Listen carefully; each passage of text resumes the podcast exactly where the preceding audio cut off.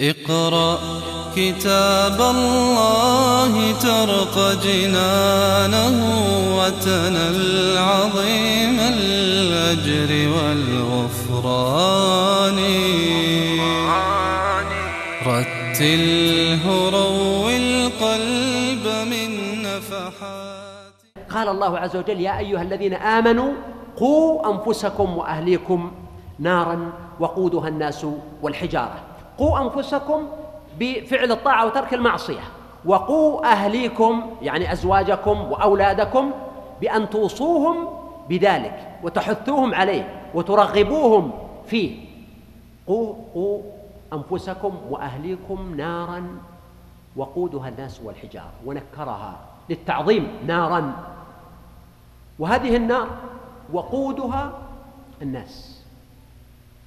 ومع الناس العصاة الحجارة. قيل هي حجارة الكبريت لأنها تزيد النار اشتعالا. وقيل هذه الحجارة هي التي كانوا يعبدونها. إنكم وما تعبدون من دون الله حصب جهنم أنتم لها واردون. وبكل حال المقصود هنا كما قال في سورة البقرة فاتقوا النار التي وقودها الناس والحجارة. أعدت للكافرين أن الإنسان حينما يصل لهذه النار كأنه يصبح مثل الحجارة. وفي ذلك نوع من التعذيب بالألم والمقاساة وفيه التعذيب بالمهانة. مهانة الإنسان حينما يصبح مثل الحجر لأنه لم يسلك الطريق المستقيم. عليها ملائكة غلاظ شداد يعني في خلقتهم وقوتهم. الغلظة هي القوة وكذلك الشدة على من أمروا به لا يعصون الله ما أمرهم ويفعلون ما يؤمرون. وصفهم بصفتين. الصفة الأولى أنهم لا يعصون الله ما أمرهم. يعني يطيعون الله سبحانه وتعالى وهذا يشمل قيامهم بالعبادة كما أمرهم الله عز وجل فإنهم يعبدون الله سبحانه وتعالى قائمون وراكعون وساجدون. ويشمل أيضا طاعة الله سبحانه وتعالى في من كلفوا به من العباد. فهذا في قوله لا يعصون الله ما أمرهم. يعني يطيع لا يرتكبون المعصية هنا بل هم في طاعة مستمرة. الصفة الثانية قال ويفعلون ما يؤمرون. اذا هم لا يرتكبون المعصية وثانيا هم يفعلون الطاعة. قوله ويفعلون ما يؤمرون فيه نفي الكسل عنهم فيه نفي العجز. لأنه لما قال ويفعلون ما يؤمرون دل على أن الله تعالى زودهم بالقدرة التي تجعلهم قادرين على كل ما أمروا به مما يأخذون كما في قوله تعالى سندعو الزبانية فهؤلاء هم خزنة جهنم خزنة النار. وصفهم الله تعالى بهذه الصفة ووصف النار أيضا بهذه الصفة تحريكا وتحريضا للمؤمنين على أن يتقوا الله سبحانه وتعالى وأن يقوا أنفسهم أيضا هذه النار.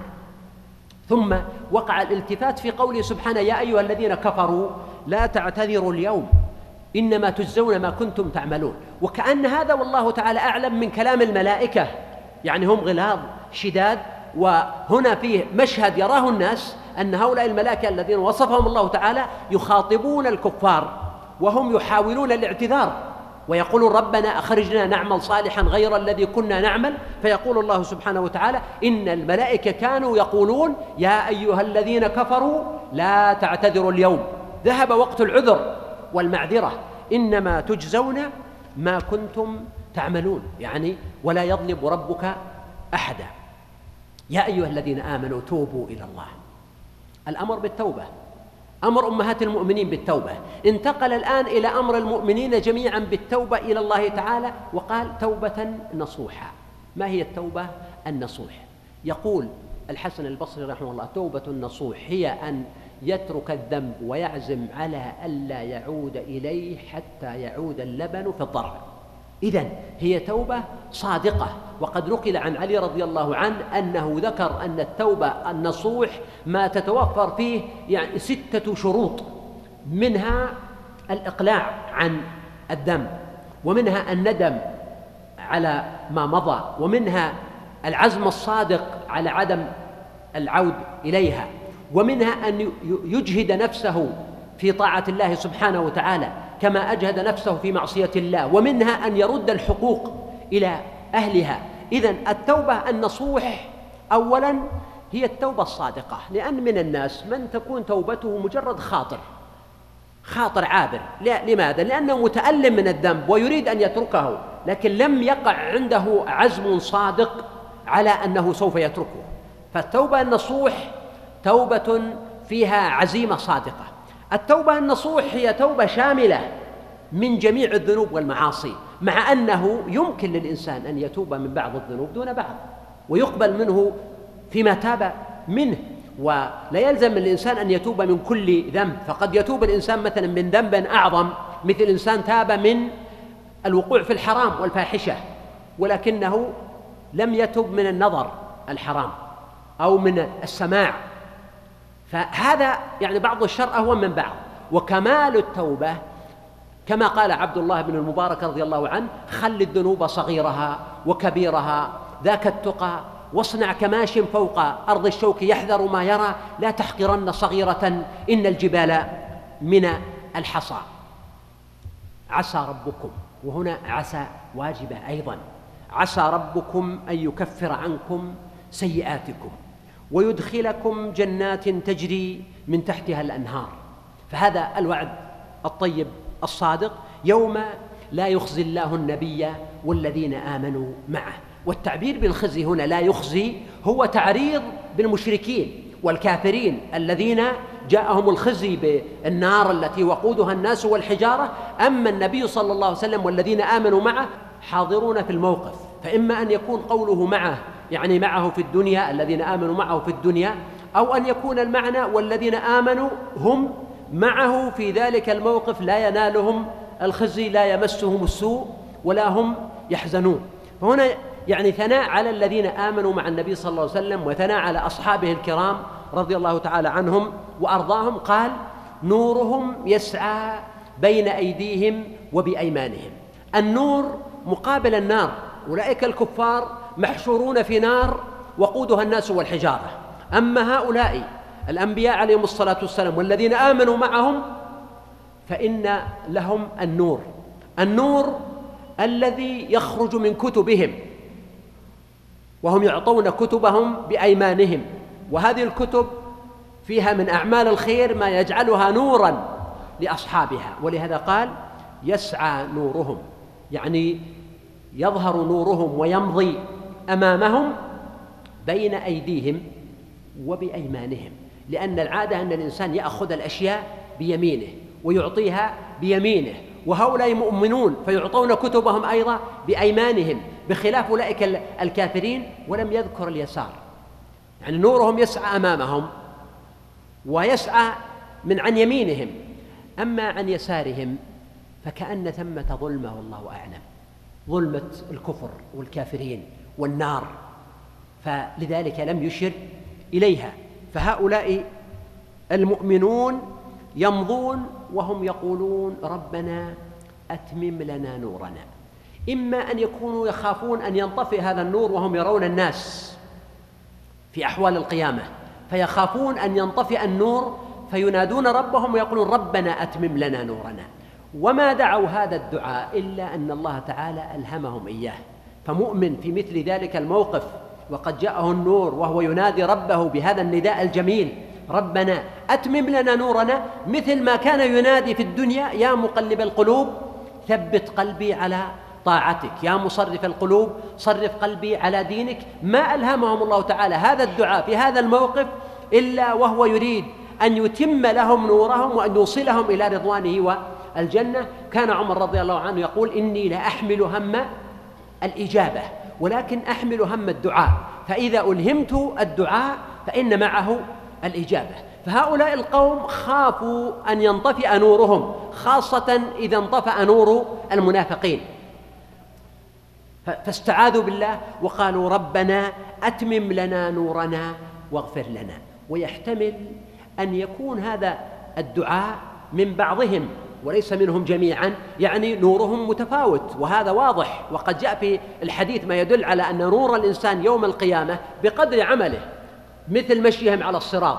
منهم من نوره يكون نور يمتد لمسافات طويلة جدا ومنهم من نوره بقدر قدميه وقدر طريقه ومنهم من نوره يضيء وينطفي.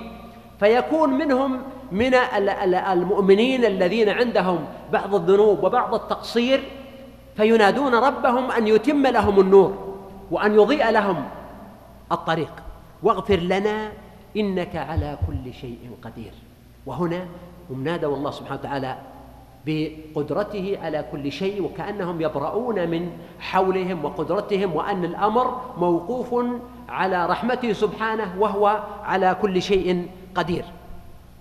ثم نادى الله سبحانه وتعالى نبيه صلى الله عليه وسلم وقال يا أيها النبي جاهد الكفار والمنافقين واغلظ عليهم. أمره بالجهاد والجهاد هنا عام. يشمل ألوان الجهاد ولهذا ذكر الكفار وذكر المنافقين. فأما الكفار المحاربون فجهادهم كما هو معروف يجاهدون باللسان وبالسنان وبالقوة وبالحجة وبكل ممكن كما ذكر الإمام ابن القيم وغيره من أهل العلم. فهذا جهاد الكفار. أما المنافقون فإن هدي النبي صلى الله عليه وسلم وسيرته في جهادهم كما هو واضح في الغالب أنها كانت بالحجة. ولم يحدث أن النبي صلى الله عليه وسلم قتل أحدا منهم أو يعني قام عليه بشيء إلا ما اقتضاه مقام البلاغ وبلاء ومقام الرسالة من البيان من مجاهدتهم بالحجة من التحذير من أقوالهم وأعمالهم كما في سورة المنافقون وتنبيه الصحابة على ذلك. ولهذا أقول إن جهاد المنافقين يختلف عن جهاد الكفار. وهدي النبي صلى الله عليه وسلم في الأمرين مختلف أما هديه بالنسبة للكفار المحاربين دعك من الكفار الذين في حالة سلم أو صلح أو هدنة أو عهد فإن الله سبحانه وتعالى يقول أوفوا بالعقود وأتموا إليهم عهدهم إلى مدتهم. لكن الكفار المحاربون الله سبحانه وتعالى يأمر نبيه صلى الله عليه وسلم بأن يقاتلهم وأن يجاهدهم وأن يغلظ عليهم.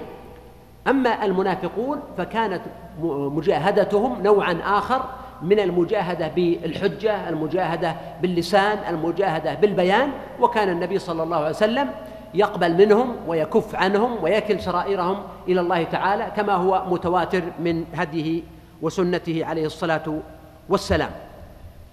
ثم قال الله سبحانه وتعالى في ختام السورة ضرب الله مثلا وهذه أربعة أمثال.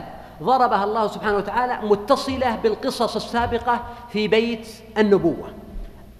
أما المثل الأول والثاني فهو قوله سبحانه ضرب الله مثلا للذين كفروا.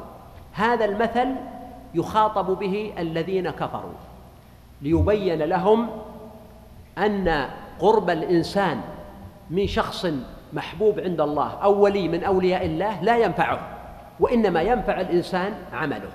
الإسلام والدين كله ليس فيه إقطاعيات. ولا اعتبارات دنيوية أو مادية وإنما العبرة بالعمل. ادخلوا الجنة بما كنتم تعملون. وكذلك أهل النار إنما وردوها بذنوبهم وأعمالهم.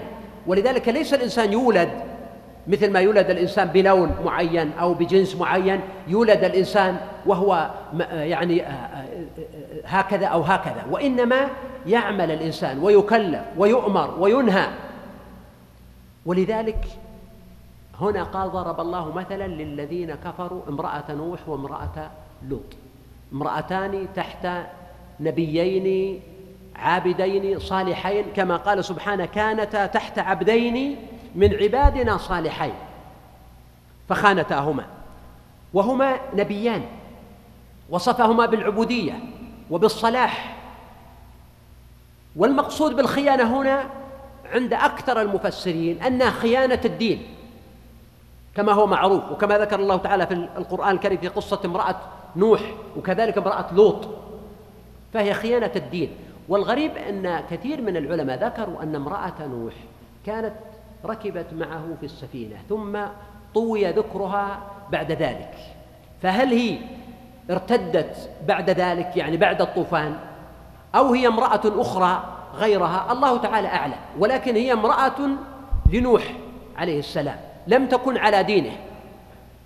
خانته بذلك. وكذلك امرأة لوط قصتها معروفة. فلم يغنيا عنهما من الله شيئا. وهل يحتمل أن تكون الخيانة خيانة بالعرض؟ يقول ابن عباس رضي الله عنه ما بغت امرأة نبي قط.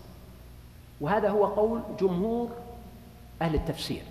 وإن كان للسلف في المسألة قول آخر فالقضية ليست من معاقد الإجماع. فخانتاهما فلم يغنيا عنهما من الله شيئا مع قربهما لهما وقيل ادخلا النار مع الداخلين. وقوله مع الداخلين دليل على إهمالهم وإخمال ذكرهم وأنه لا شأن لهم ولا قيمة ولا اعتبار فأنها تدخل مع النار ضمن آه، يعني آه، العديد من أهلها الذين هم أهلها دون أن يكون لها وزن ولا قيمة ولا اعتبار. وفي ذلك تعريض وتنبيه إلى أن من الخطأ أن يستبدل الإنسان الضلالة بالهدى أو يستبدل الذي هو أدنى بالذي هو خير. ويحتمل أن يكون المعنى في قوله ضرب الله مثلا للذين كفروا يعني مثلا من الذين كفروا. فامرأة نوح وامرأة لوط كانتا من الكافرين. هذان مثلان وفي ذلك تنبيه إلى بيت النبوة وأهمية أن تسعى أمهات المؤمنين إلى مرضاة الله تعالى ومرضاة رسوله صلى الله عليه وسلم وأن مجرد القرب من النبي صلى الله عليه وسلم وحده لا يكفي.